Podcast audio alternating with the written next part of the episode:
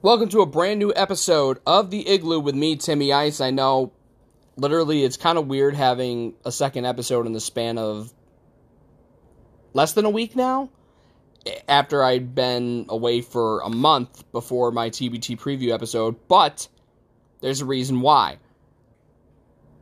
You know, obviously, we all know about Big East men's basketball. However, I haven't really covered the women's side except briefly when UConn advanced to the Final Four this past year in San Antonio for a brief preview of that. Well, the Igloo is officially expanding its coverage to women's basketball, and I'm going to give you the lowdown here on this brand new episode. And later on, you're going to hear from my very first official guest for the women's side and it's a pretty big name, one of the 11 head coaches in Big East women's hoops. I'll name drop that at the end of this segment. So, let's get you caught, caught up on this past year. Well, as you know, and it wasn't much of a surprise, UConn returning to the conference, and they were the top dog, no pun intended, or maybe intended.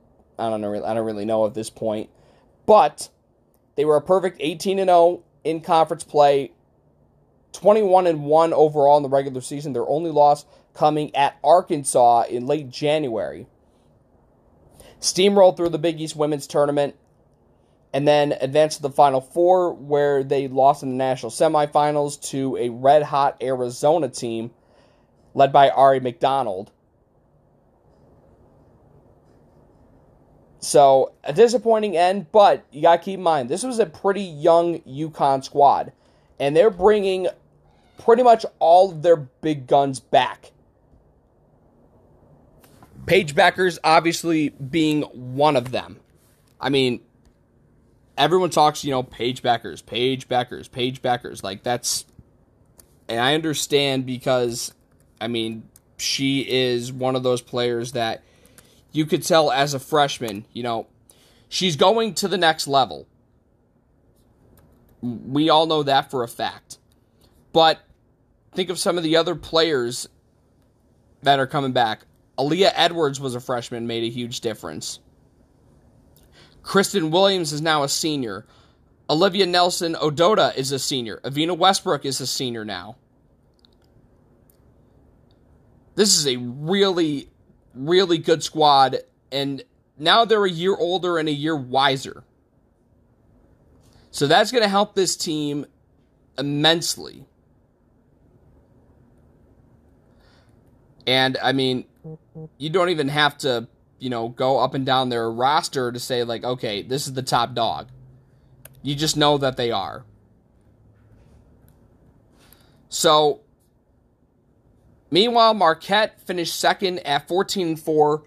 Then you had Seton Hall 12 and 5. DePaul shockingly finished fourth at 11 and 5. And they also lost 10 regular season games this past year. And for the first time since 2002, the Blue Demons missed the NCAA women's basketball tournament. And, you know, you look at the schedule they played this past season. It was a tough schedule. They lost five non-conference games. They lost to Texas A&M,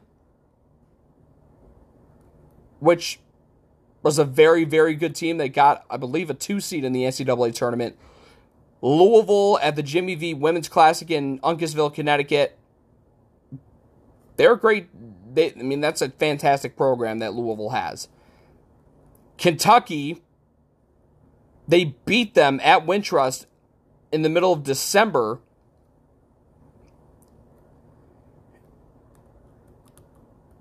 And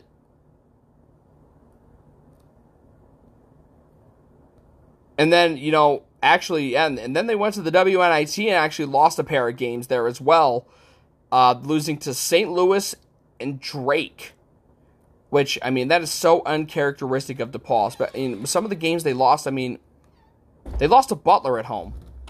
This is a Butler team that averaged less than 60 points a game last year. Butler hung 86 on them. They lost to Marquette at home. They lost to Creighton at home. They lost twice to UConn but I mean, eleven and five is nothing to be ashamed of. But I mean that that's fourth place, and that's uncharacteristic of DePaul. So I expect them to have a bounce back year. I, I'm I'm fully expecting that. Meanwhile, Villanova finished in the five spot, upset DePaul in the in the Big East quarterfinals before losing to UConn, but they have quite a bit coming back. Mainly their biggest piece, Maddie Siegrist. You got Brianna Hurley's coming back. Lior Garzon is going to have an expanded role. Bella Runyon should be making bigger contributions, as will Brooke Mullen. But you also have a lot of freshmen coming in, so I expect Nova, yes, they have quite a bit coming back, but I expect them to take a step back. Who's going to take a step up despite having a losing season in conference play last year? Even without Temi Serta, I'm expecting Creighton to step up. Because of the pieces that they do bring back. Emma Ronsiek, Morgan Maly, Carly Batchelor, Tatum Rembao, I'm expecting to have an expanded role as well. This is a well rounded Creighton squad. Jim Flannery is one of the more underrated coaches in this conference. I- will say it before and I'll say it again. You know, he always has his team ready to play. You know, they had a WNIT appearance this past year, advanced to the Big East women's semifinals. They beat Georgetown in the first round, upset Seton Hall in the quarterfinal before losing in the semis to Marquette. And in that WNIT in Rockford, they beat Bowling Green before losing by one point to Northern Iowa, a team that had beaten them by three in the regular season in Cedar Falls. Meanwhile, the bottom five, I mean, you had Providence, St. John's, Xavier, Butler, and Georgetown. Georgetown had a lot of freshmen, but you know they're a year older and a year wiser, and that experience should help them I mean, I don't think it's going to help them significantly, but it will help them get out of the basement of the Big East. Meanwhile, Butler, who lost, you know, you know, who averaged, like I said, less than 60 points a game this past year. You know, they lose their leading scorer, Okako Adika. But who do you bring back? Well, Genesis Parker is a major returner. But you also have a lot of pieces that aren't going to be back that did see action last year, like Upe Atosu, Jaya Alexander, Nera Caceres, Nyamer Diu, also not back. So they lose a lot. However, they do bring in a couple grad transfers. Well, well, they, well, they bring in one grad transfer, uh, Selena Taborn uh, out of Furman, and then two other transfers coming in, Kate Tanner and uh, Kendall Wingler. So they'll be new to the program this year, and I mean, I, I think it's fair to say that they probably will finish in that bottom two or three. Xavier, on the other hand, uh, well, I mean, in a similar vein, Xavier, they lose quite a bit. Uh, Nia Clark is a an important returner, as is Kay Satterfield. But obviously, when you lose your leading scorer, it kind of makes a big dent. Um, but to compound that, they got Shelby Calhoun, transfer from Virginia Tech, Michaela Hayes, grad transfer, who has had experience at both Florida, and Clemson. They also bring in Shyla Beeler, previously played at Indiana and Vincennes University, which Vincennes, I'm pretty sure, is NAIA. You know, this is a pretty small roster, and uh, Xavier, I mean, historically has not been very successful in the new Big East. Uh, so I'm expecting another tough year for them. St. John's, they were uncharacteristically. I mean, I hate to use the word, but they were uncharacteristically bad. They went four and twelve. However, you do bring back Unique Drake, Leilani Correa, Emma Nolan, Kadeja Bailey, and Raven Peoples. You know, those are major contributors, and they have a lot of experience. Drake's a junior. Correa's a junior. Nolan's a junior. Bailey's a senior, and so is Peoples. And uh, I mean, it, it, also helps having you know, I mean, not just Sophia Nolan, but Emma Nolan as well. Uh, both uh, you know, you know, twins from uh, Valparaiso, Indiana. They also bring in a transfer Danielle Cosgrove. Danielle Patterson's a grad transfer.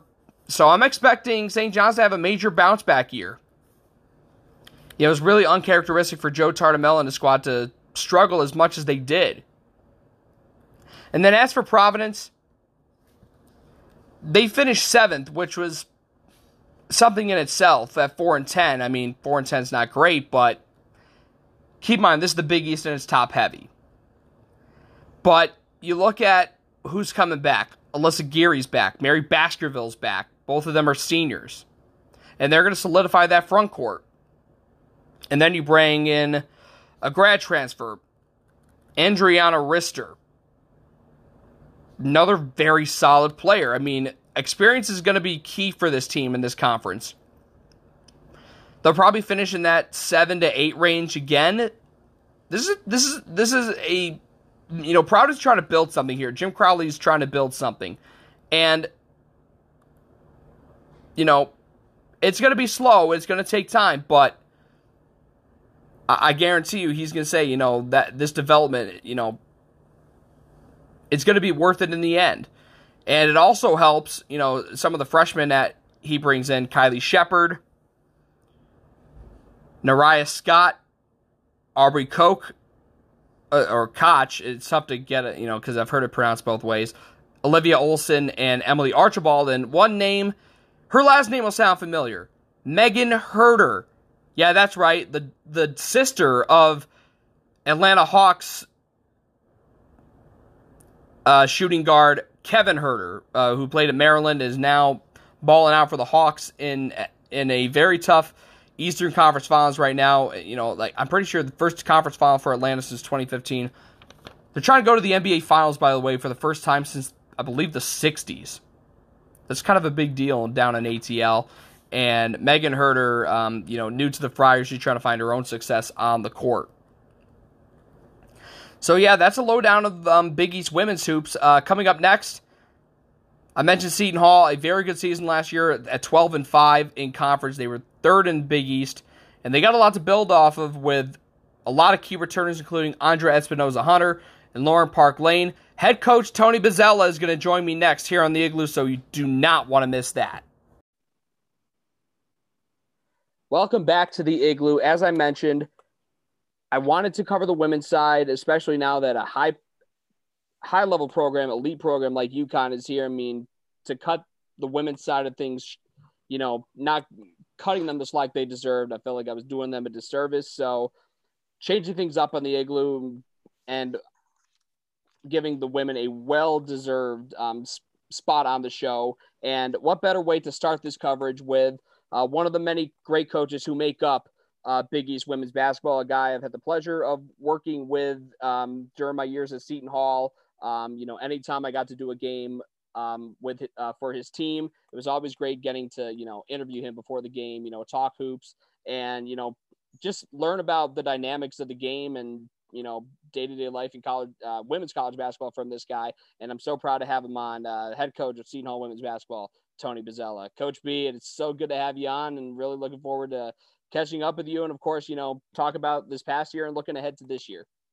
I'm so excited to be here, Tim. Like I said, you, you and I have known each other for a long time, and I've always said, you know, what great job you do, um, both professionally and and research wise, and you're always on top of everything. So I can't thank you enough for having me. I'm raring to go, and uh, I'm excited to be here. Thank you so much.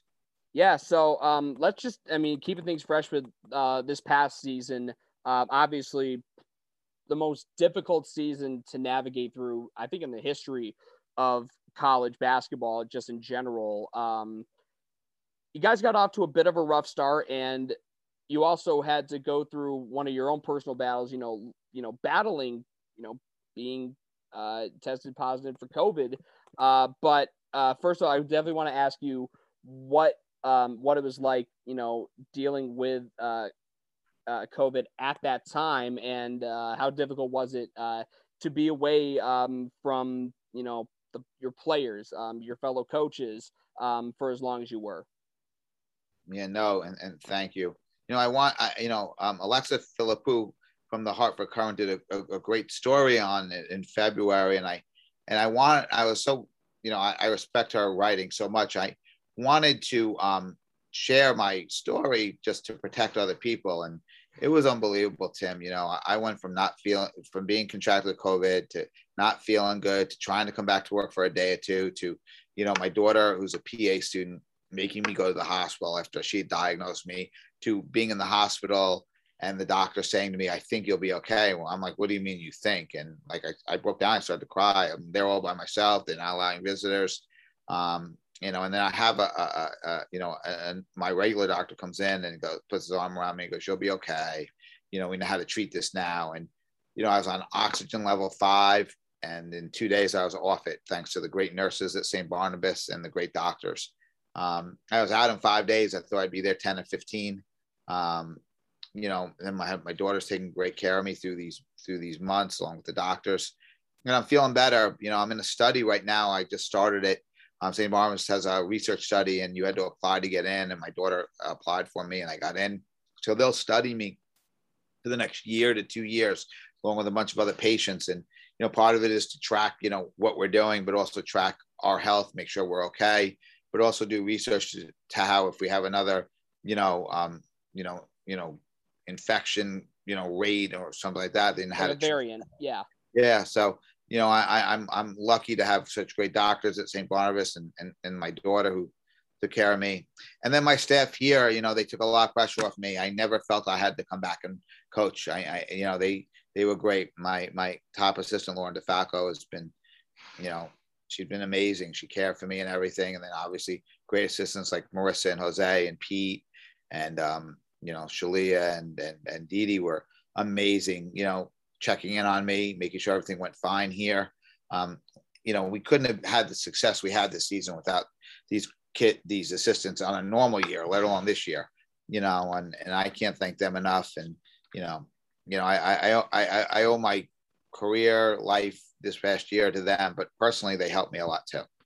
Yeah, and I mean, you know, obviously, you know, you know, there's obviously, you know, a rainbow that comes after a thunderstorm, and uh, that rainbow came um, like courtesy of came, courtesy of you know a, a explosive transfer, Andra Espinoza Hunter. I mean, I just watching her, she uh, she's one of the first, I would say, you know, with her prolific scoring, where I kind of just sat there. I mean, yes, we could talk about Paige Bueckers for hours, but Andra Espinoza Hunter, I mean, just her scoring prowess. I legitimately said, wow, um, quite a few times. And she definitely provided that wow factor and elevated you guys from being a team that was really struggling, kind of like stuck in quicksand to, you know, excelling at being, you know, a top three team in the Big East this year. Yeah, I, I think first of all, I will use that line quite often. A rainbow always comes after a storm. I love that. Great job. But I, I have to tell you, I, I, have coached for 29 years as a head coach. My 30th year. And um, Andra Espinoza Hunters had a, such an impact on my career, my life. Um, she's my security blanket. I say it all the time. Um, she got here. She assimilated herself. We never thought she'd be able to play for a semester, and we were able to get her eligible thanks to Lauren, my you know my my my, my top assistant and recruiting coordinator, but also from Will and Tatum in, in compliance, and um, Tatum being our senior women's administrator. They did a great job. Um, we didn't think she'd be eligible halfway through. We took a shot, we got it, and she Andra looked like she had been here for years. And not only from a basketball standpoint, she's a great basketball player. She's a great person. She became a great leader. I always call her the mother hen because she put everyone together. But she saved me a lot too. I mean, I can't tell you how many times during a game she put her arm around me, including the first game I ever coached her. It'll be okay, Coach B. We got this. I'm like, no, no. She goes, we got this, and then she just would handle it, and it was amazing, Tim, on and off the court. You know, I owe so much to her. I, I, I do, and um, you know, the rest of the players were great kids and and stuff. But you know, she she she had as big an impact in, in my life as any player I've ever coached. And everyone's like, oh, because she scored 19 points a game was first team Big East. No, because she believed in what we were trying to do. Um, she trusted me, and most important, she cared about me. And um, you know, it's not like that with all the kids and stuff. And you know, when you, you get your great player to care that much about you, that meant a lot. And and and I'll always, I'll never forget this year because of, of, of because of her. I really, she she was amazing.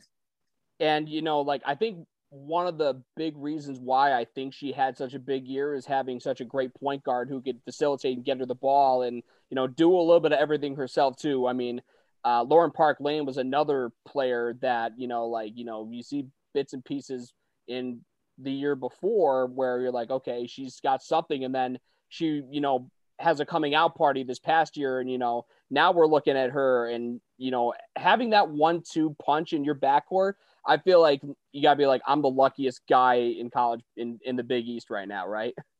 Yeah, because Lauren is not only a, another tremendous player, she's a tremendous person.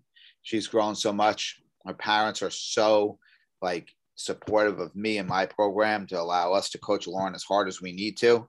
Um, and I think that's a big reason she's gotten better because she takes it and she has parents at home that hold her accountable. Um, and she knows, you know, she's a tremendous offensive player and she's worked really hard in it and she's just getting her defense now to be that way.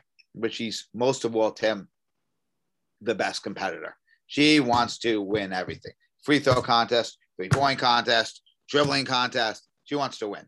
And that's great. And and her and along with now Maya Jackson, you know, they come to play ball all the time. And it's it, it's great. And uh, to have three people like that to lead your program, be your three best players, and and and to be you know that competitive, that's incredible. And and and like I said, Lauren is special in so many ways, but her competitiveness, I think, sets her apart from everybody else.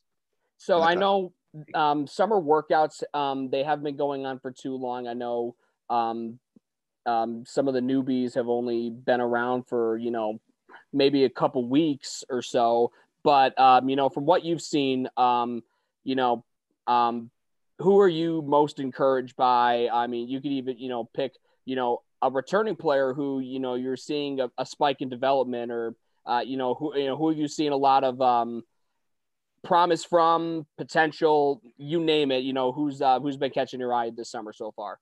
Well, I think out of the return is Maya Bembry's really I've really been impressed with her. She's coming in great shape. She's playing a lot more confident. She's a super huge key to our success. She handles the ball, passes the ball. She understands how to play the game. So I'm really excited with her. Um, and newcomer wise, Katie Armstrong's played fantastic. Uh, transfer from Fairfield, um, grad transfer. Um, she understands the game. She's been well coached throughout her years at Fairfield. Um, so she, she brings that experience in and that understanding of the game. But she plays really hard, Tim. She's a great, you know, she's going to be a great runner, unselfish player. She's going to fit in perfectly for us. And then Ariel Cummings has been a little slow by, you know, a little bit of nagging injuries, but you know, we're counting on her to be a big presence inside. And, you know, we have some good returners inside. Um, but, but Ariel's, you know, if she can play to her ability, I think she can be a great X factor for us. But um, those three really have stood out. You know, the kids have come in, they've worked hard. You know, um, you know, we've had half of them here so far. The other half come second half, and I'm excited for these kids. They, they they've done what I've asked them to do. They, they, they, they've been supportive in what we've asked them to do. Um, but these three, you know, I, I, want to touch on the two newcomers, Katie and Ariel, but really Maya has, has really, you know, shown me a lot this summer so far. Yeah. And the way I kind of see it, you know, um, obviously you guys had been towards more the middle of the pack in the Big East. And now that top three finish, I think, is going to elevate you guys – uh, especially with you know, obviously Andra, Lauren coming back, and uh, basically the majority of the team coming back with a couple new additions. Um, dare I say this is, you know, you got to be feeling about as confident um, in this program, and you know, obviously with the result you got last year, and you know, looking ahead to this year now, um, kind of to you know the success you achieved in your first three years in South Orange. Yeah, I, I think this team has, a chance to be as good as those three teams without a doubt. Um, you know, we have a premier point guard, one of the best in the country. Um, our two guard is, you know, the only player in the Big East the last two years to shoot above 40% from three. And she's going to have a great year because she's gotten so much better and she's in great shape. And Andra is, you know, second to none in terms of players. I'll put her up against anyone in the league. I, I really will. She's smart, she's tough. She's worked on a game. She's got a nice post up game to herself now. She's worked on a lot of things and you know, and, and like I said, we have some great newcomers, and I think our returnees are, have all gotten better, and they're going to get better. This is a really good team. You know, our goal is certainly NCAA's. I mean, finished third in the Big East last year, ahead of DePaul, uh, something Seton Hall had never done. Um, you know, so I think with our returning players and, and the talent that we have, and we have great chemistry. I mean, I think you know we have a chance to to be really good. I know our girls want to be really good, and you know, we need to be because it's a really good league. If we're not ready to play, we're going to struggle. And I think we'll be very ready to play. Yeah, and I trust me, I know you always have them ready to play. You know with that intensity that I've seen on the sidelines over many years. You know, it, it, it's infectious. It rubs off, and you know, looking ahead, I, I think you guys are really going to you know challenge yourselves. Um, you know, in your non-conference schedule, particularly, and you know, like I was looking at that schedule, and uh, the only games that are like official official um, are uh, in Cancun uh, the week of Thanksgiving, and I mean your first game out of those two, I mean you're facing a Sweet 16 team right away with arguably one of the best players in America um, on that other side in black and gold. Um, you know, I, you know, aside from that, you know, how much more can you touch on with um, you know how much you guys plan on testing yourselves uh, before the start of Big East play? Yeah, I mean, I, am glad you opened that up. Um, yeah, we Iowa with Caitlin is going to be a great challenge for us. And we wanted to play a really top 10 team in the country, and they will be. And they're smart, extremely well coached, and they have a lot of talent, you know, sort of like I hopefully us, um, especially the well coached. we'll try and do our best there, but we have really talented players. And, you know, we are going to play Princeton, which again, two years ago it was an NCAA team and they didn't couldn't participate this year. Fordham, which is always the top three team in the A10. So has two really strong non-league games. Lehigh, which made the NCAA tournament last year, is also on our schedule. We're trying to play Rutgers. We've we've not been able to get them to agree. I, I will be blunt. I have no idea why. Um, we both have an open date. I think we need to grow women's basketball in the state of New Jersey. We've asked them. We've offered to go there first um, to restart the series. The men have a great hardwood series. That's all we want to have let's just start it up. Let's, you know, let's promote women's basketball to the best we can. I think as coaches, um, as a head coach, I owe it to the the kids on our team and the community and everything to play this game. And I, I I'm disappointed that Rutgers has has not responded. Um, we've asked them to, and uh, they keep having different reasons why. You know, they, you know, we we would make it. We've made it work, and we would work. And I'm willing to go there, even though the last time we played them, we went there too. But let's start the series up. Let's get our own trophy. Let's really promote it. Let's get it on national TV, which I think all those things can happen. Um, I know we'll sell out Rutgers at our gym. I, I would pledge it myself if we, you know, I would buy the tickets myself if we didn't have to. Um, I, I, I know I wouldn't have to because I know it would be sold out. Um, if if they you know still continue to not want to play, we I know that our other team will be a Power Five team that we're going to play um, because our kids want to be challenged. I want to challenge our program. So whether it's you know a strong Pac-12 team that have reached out to us, or an SEC team, or a Big Ten team, you know, um, we're going to play one of those teams and uh, and and and challenge ourselves. Like I said, but we want to play Rutgers. I mean, we need to promote the sport in the state of New Jersey, and we would. Um, like I said, I don't know why they won't do it. Um, that we've, you know, I'm just stumped. We both have the same day you know, they advertise they need that day. We have it open and we're willing to go there. So, um, but we're going to play a good team. That's for sure. Yeah, no, of course. And, you know, I think with the, you know, with your schedule, you know, you want to, you know, maximize your opportunities to get ready for, you know, Big East play. I mean, even in women's basketball, obviously, you know, like it's, if we're being blunt, you know, everyone knows UConn is yeah. the supreme leader, but, you know, there's a lot of room to jostle for number two. And, you know, it, it's a gauntlet, especially with, you know, teams like DePaul and Marquette and Creighton. Um, so, you know, you know, what, what are you kind of like, you know, looking at towards, okay, how can we build off of last season? How can we possibly get a top two finish and be able to, you know, really, you know, rear our head at, straight at UConn and say like, okay, like we're ready and we can actually put up a fight and a, and a challenge, which we rarely see from a lot of teams um, in in NCAA women's basketball.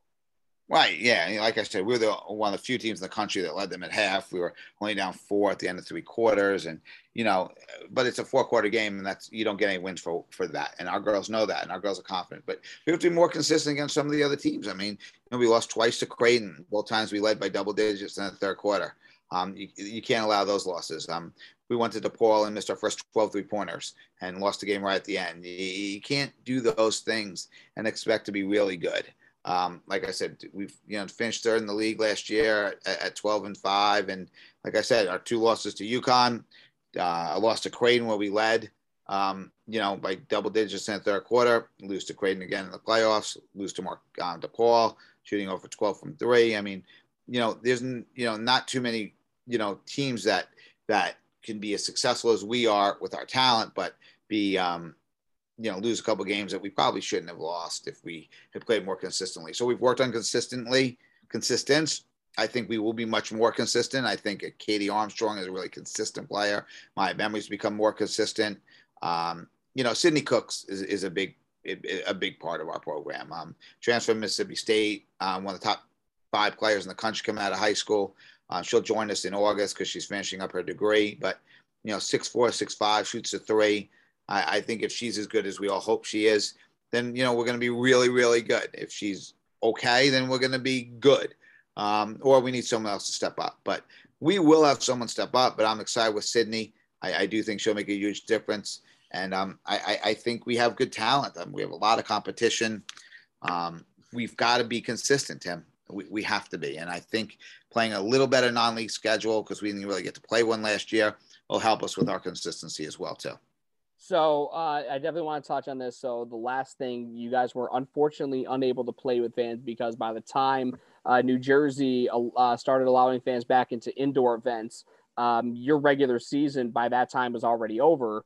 Uh, but uh, obviously, you know, you got. I feel like you have to be just really amped up to be be back in front of um, you know the Seton Hall faithful again, and not only that, but inside uh, essentially a brand new Walsh Gymnasium, as that's you know still undergoing um, that renovation that was supposed to happen this time last year, uh, but now it's expected to be completed in time, um, you know, for the fall and of course the beginning of your season. So I know um, because I know we had talked about how you know you were a student at Seton Hall back in the '80s, and you remember going to Walsh and seeing Chris Mullin and Patrick Ewing play. Uh, but what's it going to be like, you know, with that facelift and essentially almost playing in a I mean, granted, we all know Walsh Gym's 80 plus years old now, but uh, essentially playing in a in a brand new uh, brand new gym, you know, new seats, new scoreboard hanging up above, you know, uh, you know, adding all that together, how excited are you to obviously be playing in that new Walsh Gym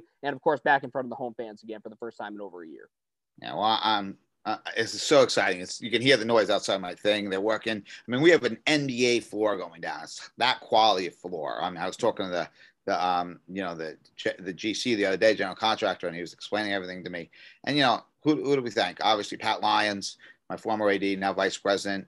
Um, Dr. Nyre, who's you know still pushing this through even during COVID, and of course Bryan Felt. Now, Bryan Felt asked for help in in you know thoughts and ideas, and he's done a great job. We're gonna uh, you know designing an amazing uh, facility. Um, it's gonna be lab, we're gonna have scoreboard, lights, videos, you know, fog machines, dance team, cheerleaders, the band. It's gonna be an amazing place. We sold out four times two years ago. I think we'll sell out double that th- this year. We have a great team, and you know, our fans are eager to come back. It, it, it's it's it's awesome. It, you know, I was saying to one of the recruits, it's one of the top ten places to play in the country because of the atmosphere and because of our fans. And I'm just really excited to have that opportunity to to show our fans what a great facility that you know Bryan Felt and everyone has, has helped build, but what a great product that's going to be in that great facility. I mean, the product is going to be amazing. Our our kids are super excited, and we feed off our fans. I mean, we do. We have a great following. Like I said, I think it's one of the top 10 atmospheres in, in women's basketball in the country. Yeah. And, you know, um, I'm, I'm going to be one of those people that I'm, I'm just going to be like, I'm going to be a little shook. Not going to, like, as the kids say, when I first step into, into new Walsh Gym, be like, whoa, This yeah. is, uh, you know, you're not going to see the rustic seats from way back in the day. Um, that was so hard and hurt your back at the end. Yes. Yeah, I mean, I mean, for the nostalgia purposes, purposes, I'm going to miss them. But will my back? Absolutely not. Yeah. exactly. Yes, but I mean, obviously, there's a lot to look forward to. A new gym, um, basically the entire uh, same, almost the same entire squad with a few new pieces coming back, and of course Seton Hall gunning for um, their first NCAA bid since 2016.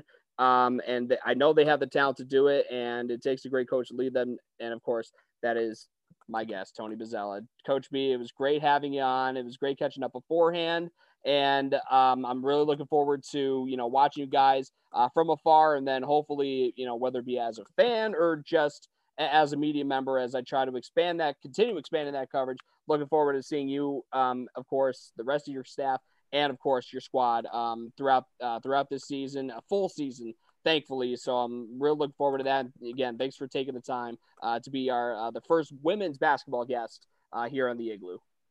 Well, I'm really excited that I am the first, but I'm also excited to see the, your great career path. You you know how much I think of you, and and and, and I'm just so happy to be a small part of it. And you do a great job, and I enjoy listening to it all the time. But thank you for having me on. Happy Fourth of July to everyone, um, and hello to all our pirate fans out there. And go Pirates! I that's the only way I know how you'd wrap it up because I know every time I interview you, you close out with those two exact words, "Go Pirates," and I and I always came to appreciate that. So, um, Tony Bozzella, ladies and gentlemen, more on the igloo, including some uh, TBT coverage, um, wrapping that up, and of course, talk about the Gavitt games and more here on the igloo. So don't go anywhere. Welcome back inside the igloo. Thanks again to Coach B. I can't say this enough. Coach B is the man. I said that when I was in school. I'll say it now. Nothing's changed. But let's get, let's get some more TBT talk because I only really touched on, you know, who's in, who to look out for, but, you know, let's dissect these regionals, shall we? Well, zip them up. Three seed in Columbus, a loaded Xavier alumni team that features guys that really elevated the status of that program from 2014 to 18, including JP Macura, Trevon Bluiett, Kaiser Gate, Sean O'Mara, Kerem Kanter, just to name a few. They're going to be taking on Ohio's alumni team, Ohio 1804. You know, on paper, damn good Xavier roster. And Ohio, a lot of their, you know, main pieces were guys that helped lead Ohio to the Sweet 16 back in 2012 as a 13 seed. But, you know, some's telling me, you know, act, uh, Zip 'em Up will take care of business. And, you know, the rest of that regional, you know, you have the nerd team above them taking on Buffalo's alumni team, Blue Collar U. Buffalo has some really good alumni too, and a team that, you know, made the tournament a bunch of times from 2015 until 2019, you know, even upsetting Arizona in 18, getting to the round of 32 that year as well as 2019. They're taking on the nerd team, which features guys from Ivy League schools, uh, really highly intellectual engineering schools, so on and so forth. You know, I'm anticipating a matchup with Blue Collar U, but, you know, in TBT, you never know. You know, I, I expect this team to be in that Sweet 16, and, you know, that could potentially set up a matchup, a big one, with Red Scare, which, you know, that's an old school rivalry between the Musketeers and the Flyers. And that'll be something to behold in Columbus. And, you know, this regional in general, you know, it's it's pretty solid. Featuring alumni teams, obviously the top seed from Ohio State, Carmen's crew. You also have alumni teams from Purdue and Tennessee in this regional, Men of Mackey and Ball and Tears.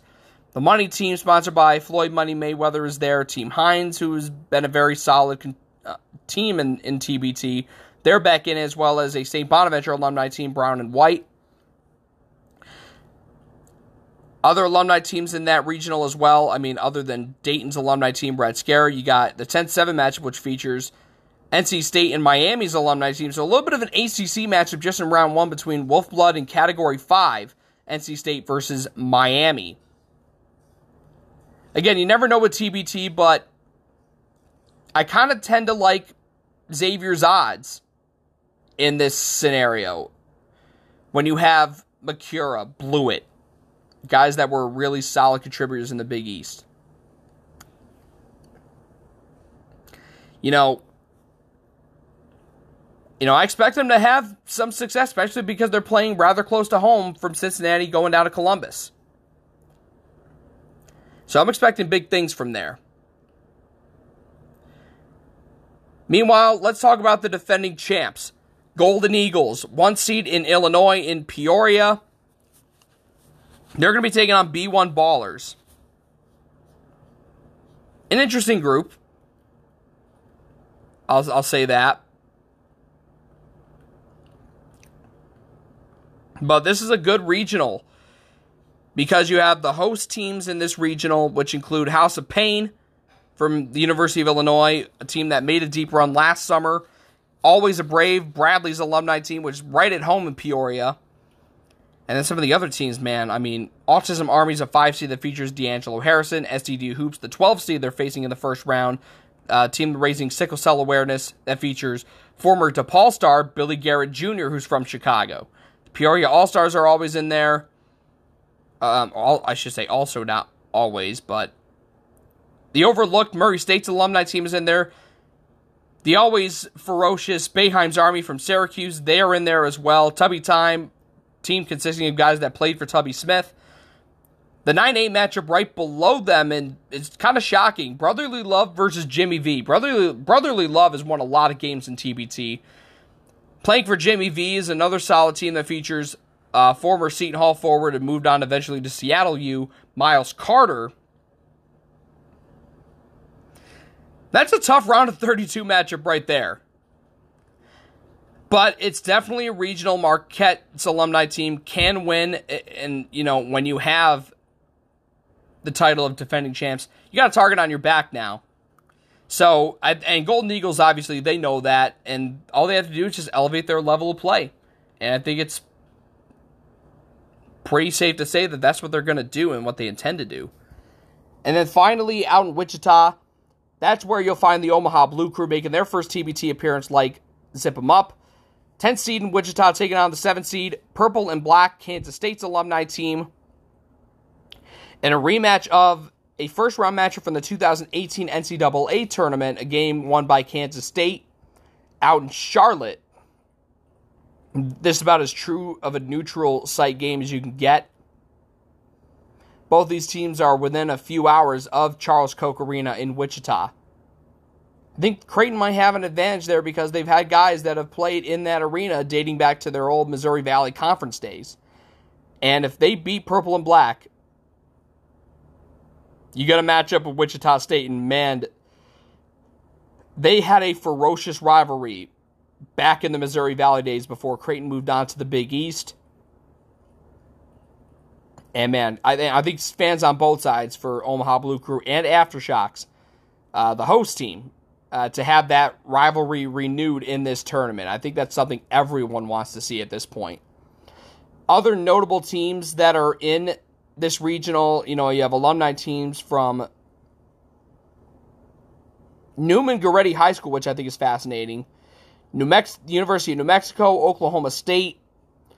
The Drew League has a team in there as well. They're taking on Quincy McKnight team, Mental Toughness. Arkansas, well, simply named Team Arkansas, the Fort Worth Funk out of TCU.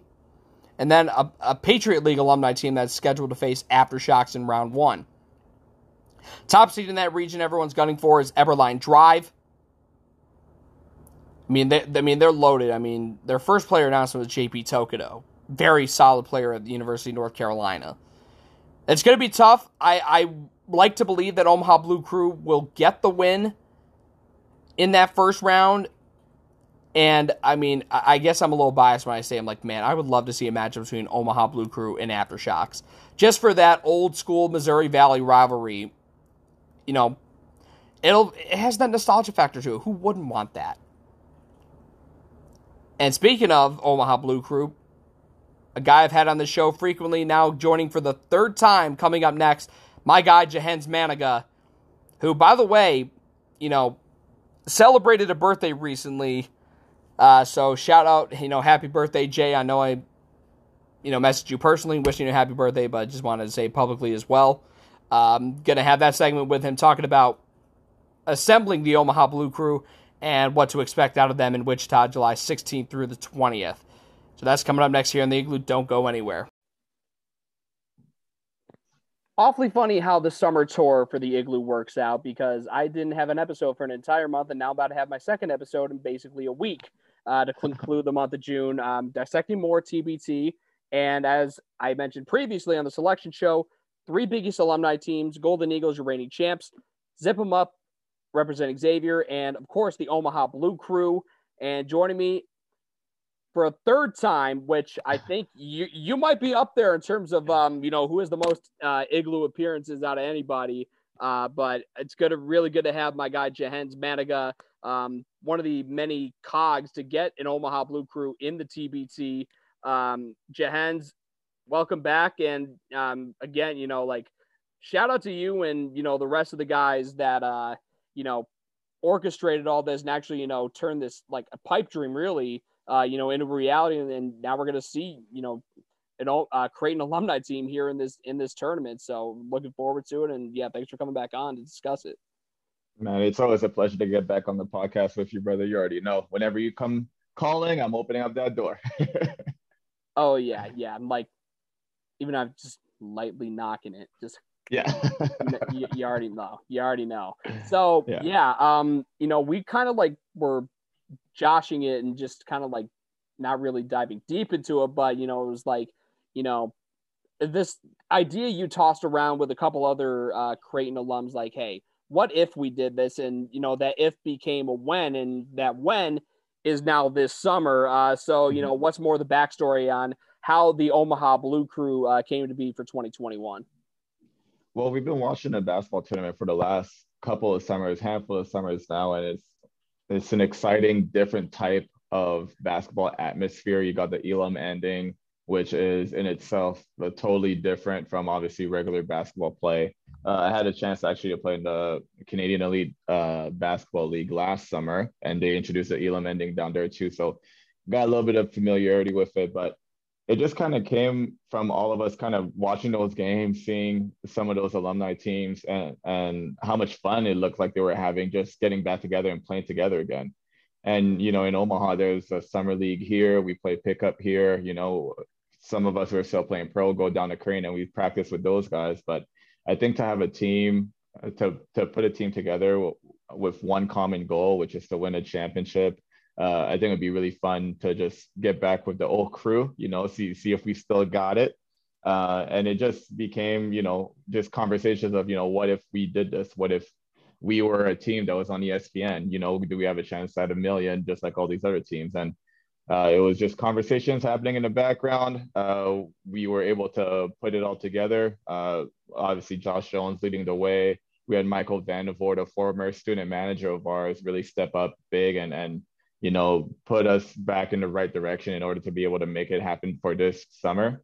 Uh, so we were actually a little bit ahead of schedule. Uh, we hope that we have a good showing this summer and then more guys are interested in playing for the upcoming summers. Yeah. So, I mean, this year's squad, I mean, you know, you have some of your teammates from when you were playing there, uh, but mm-hmm. even, um, you know, seeing the roster, uh, you know, some of the newer guys, uh, like, uh, for example, another former guest of the Igloo, Martin Krampelj, um, you know, uh, overall, you know, you know, how do you feel about the group? Uh, you know, just the variety of uh, talent that you guys have from, you know, literally the beginning of the 2010s to the end of them, and even beyond into the late 2000s.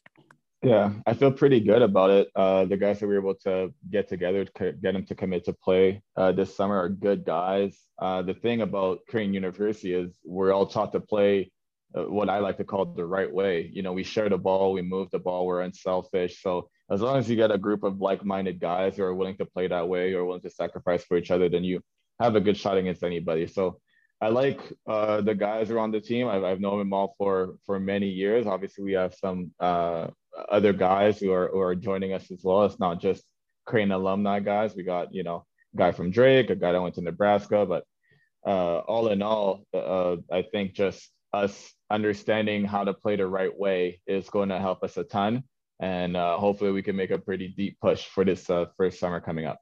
So, uh, you know, what was your initial reaction to seeing the, the draw you guys got, hearing your name called early as a 10 seed up in a place that you have familiarity with, Wichita, mm-hmm. and a team that Creighton has some history with, which is uh, K State and their alumni team, Black and Purple? I I'm a huge conspiracy theorist. I've been on your show what twice now. This is my third time. Yep. We've spoken about this a little bit in previous episodes. So as soon as I saw K State, I was like, here we go again. ESPN, here we go. Let's get it. And then the fact that we would be playing Wichita if we win that first game as a second round matchup. I mean, that's kind of like what TBT is all about, right? It's just reigniting those rivalries in a different kind of format. So uh, when I saw our bracket, I just honestly, it's kind of what I expected, but it, it's also good, you know, like it's going to be a tough tournament either way. You're going to have to play really good teams from the beginning all the way through to the end, much like the NCAA tournament. So uh, I'm really excited for it. Uh, like I said, it's going to be my first time playing in TBT. Um, and uh, to have fans back in an arena after playing a whole year in Lithuania where we couldn't have fans, uh, I'm really very much looking forward to that too and Creighton fans travel. Uh, word on the street is that we're going to have some pretty good, uh, a pretty good group of people who are going to come down there and cheer us on. So I'm, I'm very much excited to play in front of those guys as well. Yeah, and you know, I and I couldn't I couldn't agree more. Honestly, um, I mean, you guys obviously have that history uh, with you know not just Wichita State, but just the city of Wichita, really in general. Um, you know, as we were you know discussing before, uh, and you uh, and we were talking before, and you know, you said, "I'm like, I can't believe I'm saying this, but I'm excited to be back in Koch Arena." um, you know, you know, what prompts a statement like that to be going back to a place where you were probably susceptible to, you know, projectiles being thrown at you? Not quite to that extent, but I mean, the verbal abuse from Wichita State fans is kind of unmatched. They're, they really get after you uh, especially when you go into that building and you win. That's one of the toughest buildings to play in the Valley. Uh, and uh, other programs that have gone in there, I'm sure that atmosphere rivals a lot of schools around the nation. So uh, I'm excited to go back there because it, I actually had some pretty decent memories there. You know, for the guys who are listening to this and not watching the video, I'm actually have the uh, 2013 Valley Championship banner behind me as we're talking. So uh, I, have had some decent success in Wichita, which is why going in there, especially in that kind of environment when we were student athletes, uh, instead of you know kind of shying away from that, those were kind of the stuff that I was looking very much forward to to go into a tough environment and try and pull out a win. So. And, and to do it with a, a band of brothers that you know you eat with every day, you practice with every day, that you live with. So uh, it's not going to be quite that this time around, obviously. Um, but again, it's just a building that I have some pretty good memories of, and it'll be cool to just you know step foot in there again and, and see what we can do. So you know, let's put it in a hypothetical sense. You know, cards, you know, they go the way that you want them to. You mm-hmm. take down purple and black, you know, obviously hypothetically, and you get that matchup with aftershocks. Mm-hmm. Are is there going to be this party of like, damn, this feels like 2013 all over again? uh, maybe. Uh, we'll see. You know, it's it's wild because like I've been a pro now for seven years and I've ran into guys that I've played against and either in the Valley or in the Big East just in all my travels. And it's like the second that you see someone that you used to play against routine, like regularly, th- those emotions actually do come right back like immediately. It's like you see a familiar face that was a rival before or whatnot. And then all of a sudden, like it, it's heightened up. I remember I played against Terry Murray and, and uh, a Wichita State guy in um, Germany a couple years back. And it's like he saw me, I saw him, and I know what I was feeling. I can only imagine what he was feeling inside, but it's just like that animosity, that that competitive spirit automatically is just raised to a whole other level. So I feel like if, like you just said, those hypotheticals happen, we beat uh, black and uh, purple in the first game, and uh, Aftershock gets their first win and we end up meeting them in that second round, I feel like everyone who has participated in those rivalry games are going to have those same kind of emotions just flow right back into their system. And, you know, that makes for great competitive basketball. So I'm, I'm very much looking forward to that. Yeah. And I feel like, I feel like the only guy that might have to get brushed up in the history between you two, I feel like it has to be Martine, but I feel like mm-hmm. a lot of that knowledge just naturally just gets passed down secondhand or whatever. Yeah, it, you're bred to hate some schools when you come here. It's just the kind of the way that it is. Our fans are so passionate about, you know, Creighton being a really good program and being a, a number one school no matter what um, conference that we're in. So when we're in the Valley, Wichita State, Missouri State, Drake, all those teams, you and i look, we had to get after. And once we moved to the Big East, obviously, we're talking about Villanova, you know, uh, Xavier, Seton Hall, you know, those are the teams that like we really, uh, Marquette, those are the teams that are, we're really taught to, you know, get after him. So again, Martine, he's, he's to know, I think he's to feel the intensity and, and he's to really understand, you know, what's at stake. And then also he's a really good player. So, I'm sure he's gonna be in the competitive spirit as well. Yeah, and you know, uh, I mean, obviously, you know, last summer Golden Eagles made good. You know, on because uh, 2019 they came oh so close to winning the TBT title, uh, mm-hmm. and they redeemed themselves last summer um, in the bubble in Columbus. You know, coming into this as defending TBT champs. You know, they represented the Big East so well as the only alumni team. Now you get three of them. You, you two plus zip them up. I mean, mm-hmm. obviously, Golden Eagles has some history in this tournament, but what's it like seeing not just you guys, but also, you know, zip them up? Um, you know, got a pretty high seed as a three seed out in Columbus uh, with a lot of familiar faces, more more with the Big East than you know back in back when they were in the A10. You know, seeing certain guys that Creighton fans came to hate, and I'm not going to name drop any names, but all you need is two letters to really say who. And then, of course, Trevon Bluiett, who was just a killer not with his attitude, but just because he was a damn good player. And then a lot of those other familiar faces from that class, you know, Kerem Kanter, Sean O'Mara, uh, Semaj Christon, who was a first teamer in your lone year in the Big East. You know, yeah. I mean, they really loaded up. So I got to get your thoughts. I mean, obviously, you know about Golden Eagles being the defending champs, but I really want to know because Creighton and Xavier jumped up quite the rivalry as well. What your thoughts on on, on zip them up and the hype they've generated this summer? they, they look pretty good. Their roster looks pretty good on paper. Um, and not to mention my boy Dee Davis. I say my boy now. He wasn't my boy back then, but him and I actually were teammates in Germany a couple years back too. So uh, I, I I remember the first practice that I had in Germany when he was on the team with me, and I was just like, ah, I, I, hate this guy, I hate this guy. And then after a couple of weeks, I'm like, oh well, I guess he's my teammate. You know, gotta gotta open up to him a little bit more. So like, uh, it, it's good to see that. Him. Yeah, yeah, yeah. so it's good to see. I think he's on the coaching staff. I don't think he's playing uh, for this summer. There it is. So, uh, but yeah, no, it, it's it's cool to see. You know, obviously we talked about Marquette being a defending chance, but zip them up. I mean, if you look at their roster, they're they're nothing to sniff at either. So, uh, I'm very interested to see how they're going to do. Obviously, they're not in our uh, region, um, so we're just gonna have to kind of pay attention from afar.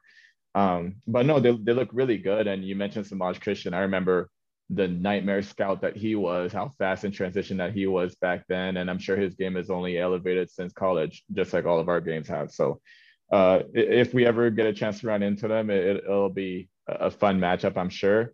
Um, but, you know, obviously we have to handle things on our side of our bracket and they have to handle things on their side of their brackets for, for any of that to happen. But well, we'll be watching from afar for sure. Yeah, and I mean, obviously, I didn't want to like because I don't know why I ve- revere, revere him in the same light as Lord Voldemort, where like I can't even say his name. But I feel like this. I know it's been three years since he graduated, but I think mm-hmm. we need a new, like, not say generation, but like a new group of college basketball viewers to be exposed to. Just, I mean, he wasn't. He's just he's not really like a, a super villain, but like in college basketball, but like he was hated. Like I yeah, like, he was. Yeah, I mean, like what I feel like like I feel like it's gonna be super cool to like have JP Macura reintroduced um to an American audience again because I mean we only saw him like sparingly for I think it was the Charlotte Hornets and the Cleveland Cavaliers for a couple years for me, whenever because he was after I graduated, right? So whenever I saw him, he was like the Big East version of Grayson Allen, in my opinion, where it was like no matter where he went, he was just a hateable face for whatever reason, you know. And obviously, he's a really good player, a talented kid. So I could see why opposing fan bases would not like him so much, and he's got some attitude about him too. So, I mean, he, he's just one of those guys that, for whatever reason, fans latch onto and, and they don't let go. So yeah, no, it'll, it'll be cool to see what kind of reception he gets, uh, especially if they make a deep run in this tournament. I'm sure as more and more fans are going to come to these arenas and watch the games and, and get more emotionally involved with what's going on. I'm sure he's going to do one or two things that's going to piss off the right fan base, and, and they're going to get right after him once again. So, like, just imagine if he hits a dagger against Carmen's crew, for example, and does oh, if he does that, yeah, he's not leaving Columbus alive. uh, but I mean, he's a Cincinnati, right? Xavier, they're in Cincinnati, so yeah, yeah, they got that little thing happening there too. So, you know, it's uh, it'll be interesting. That's all I can say. It'll, it'll be interesting, and I'm certainly gonna it's gonna pique a lot of people's interest. I've heard he's a very very cool guy off the court, but I think the way I've I've realized I'm like much like everyone else. People think Grant Gibbs is awful off the court. I'm like, no, he's an awesome guy on the court, but I could see why opposing fan bases hated him too. So yeah, like I always told this to Grant. I'm like, bro, I would hate to be against you, but I love that you're on my team. Like he's just one of those guys that you need on the team. And uh, a lot of guys have made names for themselves being that type of player, being that type of individual. So, um, yeah, it, it, it'll be fun. It'll be fun to just not only to watch them, obviously, but just to watch just a whole bunch of, you know, former standout student athletes uh, to kind of get their backseat on them, what they've been up to the last few years, and and to be able to participate in a tournament with so many uh, great players is uh, you know it, it's a chance that we definitely want to give ourselves, and I'm glad that we are able to figure it out. Yeah, and you know the point I was gonna make about JP, like I think he just plays crowd so like honestly the way I viewed him is like because now I like I know you can understand this when I tell you because of the discussion I had before. He's like a pro wrestling heel.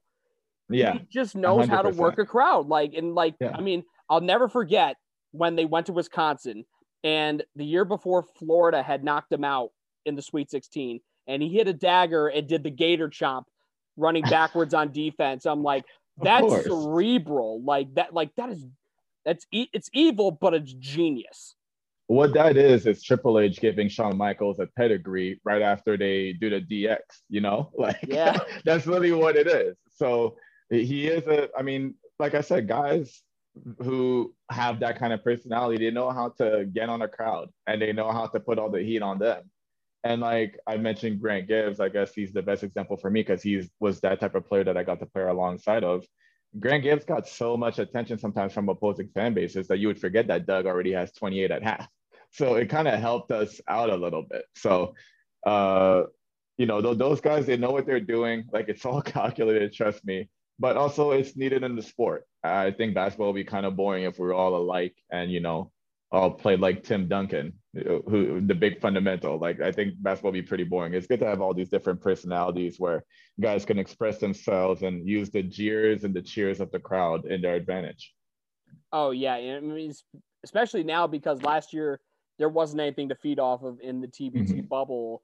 Um, but honestly, like I feel like TBT really established itself. I mean, obviously it was the only thing going on last summer, but now, I mean, it's going to be competing with a lot. But I feel like because of all the eyes it drew last year, I feel like these fans are going to come back to it this mm-hmm. year, mm-hmm. and I feel like we might even see even bigger numbers than what we saw a year ago. So, you know, what are your thoughts of just having you know some eyes back on you, uh, back in the states again, and seeing you play?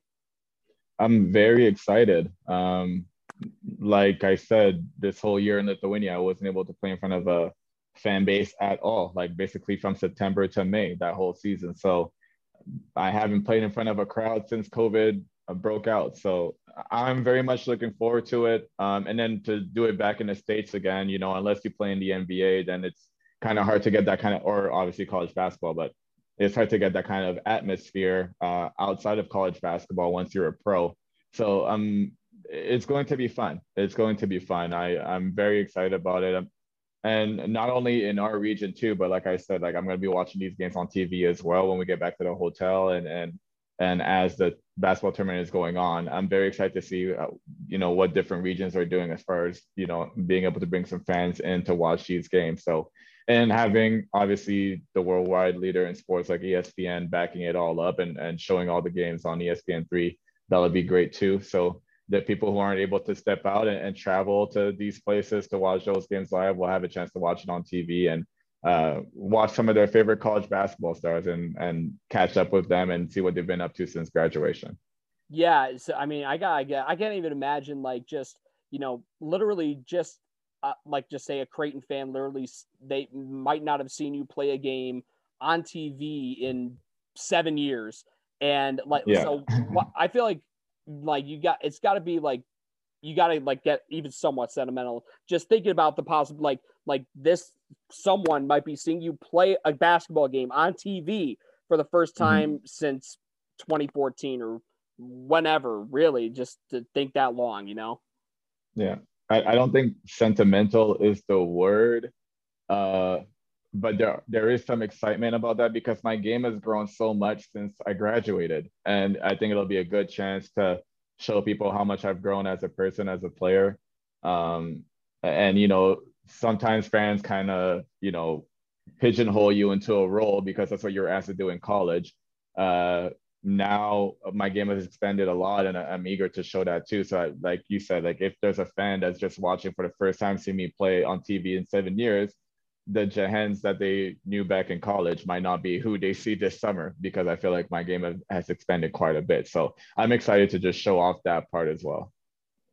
Yeah, and you know, um, I, I mean, so last thing before I let you go, I mean, obviously, um, Travis Diener, I think, touched on it a little bit. You know, obviously, there's three Big E schools that have alumni mm-hmm. teams mm-hmm. this year, but like essentially, you know, what would in a perfect world we would have, you know, that 64 team TBT field, but it's all alumni teams. It's basically like a second helping of March Madness, but yeah. just in the summer. Like, like, like, yes, you you got you got like, uh, you know, like a full on dinner in March, but mm-hmm. save save some room for some summertime dessert. Like, yeah. am, am, am I am I on par with like in a per like that would be like a perfect world, like you know, utopian thing for TBT to have all these alumni teams just basically be uh, where are they now? Who's who?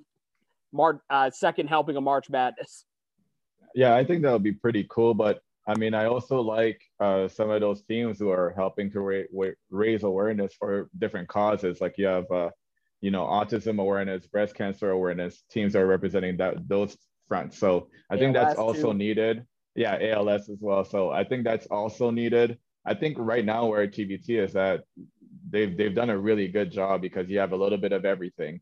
Uh, like you said, in a perfect utopian world, there'll be like 64 teams who usually make it to March Madness, and you get to see those alumni duke it out one more time, you know. But uh, for where they are now, they've done a wonderful job in the last handful of years of, and obviously not just marketing it, but signing in with ESPN2, making sure that there's a lot of uh, eyes on the tournament um, and then it's making it enticing for new teams like Omaha Blue Crew to, to try and, and throw their hat in the ring. So uh, it'll be fun. I, am very excited about it. I don't know how often I've already said I'm very much looking forward to it.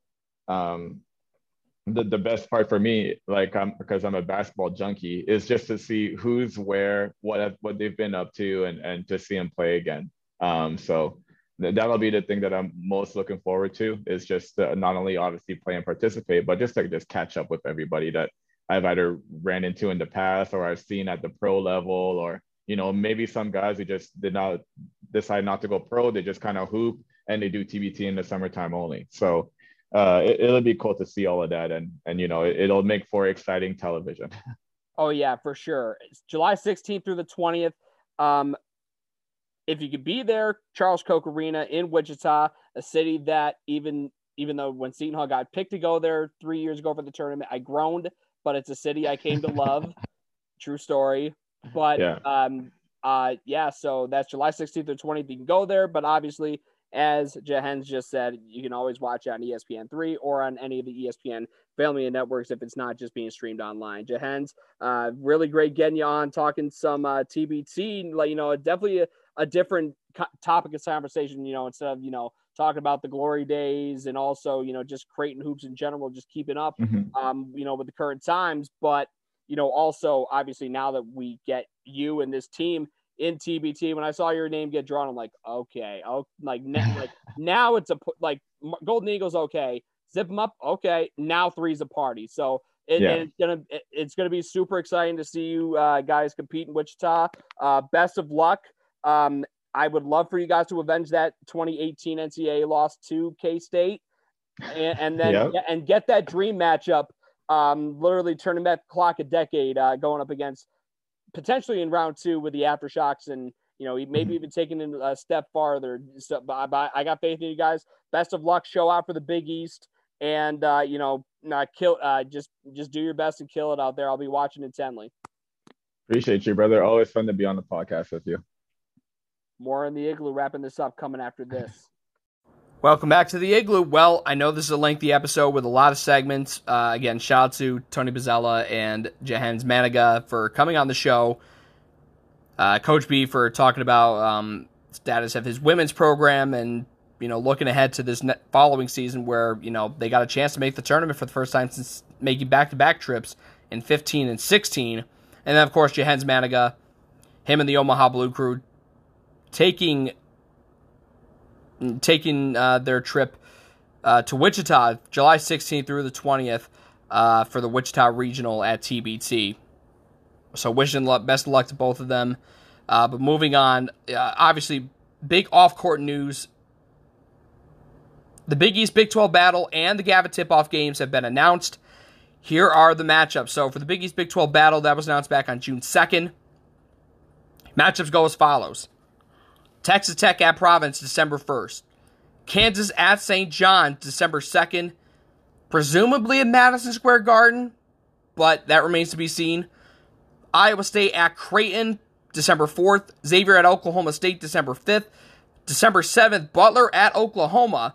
December 8th, two matchups. Marquette at Kansas State, a matchup that we literally just saw two years ago and UConn at West Virginia, a little old school Big East rivalry between two programs that originally defected from the Big East at um, you know before its quote unquote implosion in 2013. West Virginia actually departed the year before, uh, going to the Big 12, and then of course we know UConn went to the AAC before returning home. December 9th, Texas and Seton Hall at the Prudential Center. Interesting mashup. Chris Beard, now the new coach at Texas and he brought former Creighton forward Christian Bishop with him. So that'll be an interesting matchup. And then December 12th, I think this is the big one Villanova and Baylor and Waco, a rematch of last year's Sweet 16 that Baylor won, a game which Villanova, by the way, led at halftime. And I, I think for the revenge factor, I think Villanova is going to be aching to get down there, especially with Colin Gillespie, who as you know, suffered a season ending injury in early March of this year. I guarantee you, because he wasn't able to play in that Baylor Sweet 16 game, he is going to be salivating at the fact to be able to play Baylor in Waco, possibly get some revenge, and I guess even the score. And then finally, TCU Georgetown in Washington, D.C. Villanova Baylor's obviously the marquee matchup. Creighton should handle business against Iowa State. Kansas should beat St. John's. Texas Seton Hall is an interesting one. I, I, mean, obviously on paper, you like Texas, but Seton Hall, you never know the Prudential Center. They can always put up a fight. Butler, Oklahoma is another intriguing matchup. UConn, West Virginia, I like a lot as well. I mean, overall, this is a pretty solid slate. I would not be surprised if, you know, the team split like they did a year ago. Last year was like 3 3. So if it ends up 5 5, that also wouldn't surprise me. So overall, a solid slate for the Big East Big 12 battle. And then for the Gavitt tip off games making its return in 2021 after having the 2021 season off. This is a good slate. Doubleheaders mon- uh, November 15th through the 18th. Providence at Wisconsin and Illinois at Marquette, November 15th. November 16th, we'll have Seton Hall, Michigan in a rematch of the 1989 National Championship. And then an in state rivalry officially being part of the Gavitt Games, Creighton at Nebraska at Pinnacle Bank Arena. So that should be fun. At least in my opinion. I mean, I feel like in state rivalries, rivalries always are like that. November 17th, Michigan State and it's just its sav- second Gavitt tip-off games. They are heading to Hinkle Fieldhouse to take on Butler. Also that night, St. John's is at Indiana at Assembly Hall, and then November 18th to close it out, close it all out. Ohio State at Xavier at the Cintas Center in an in-state rivalry game, and then of course to cap it all off, Rutgers at DePaul. Second time they'll be meeting in the Gavitt tip-off games.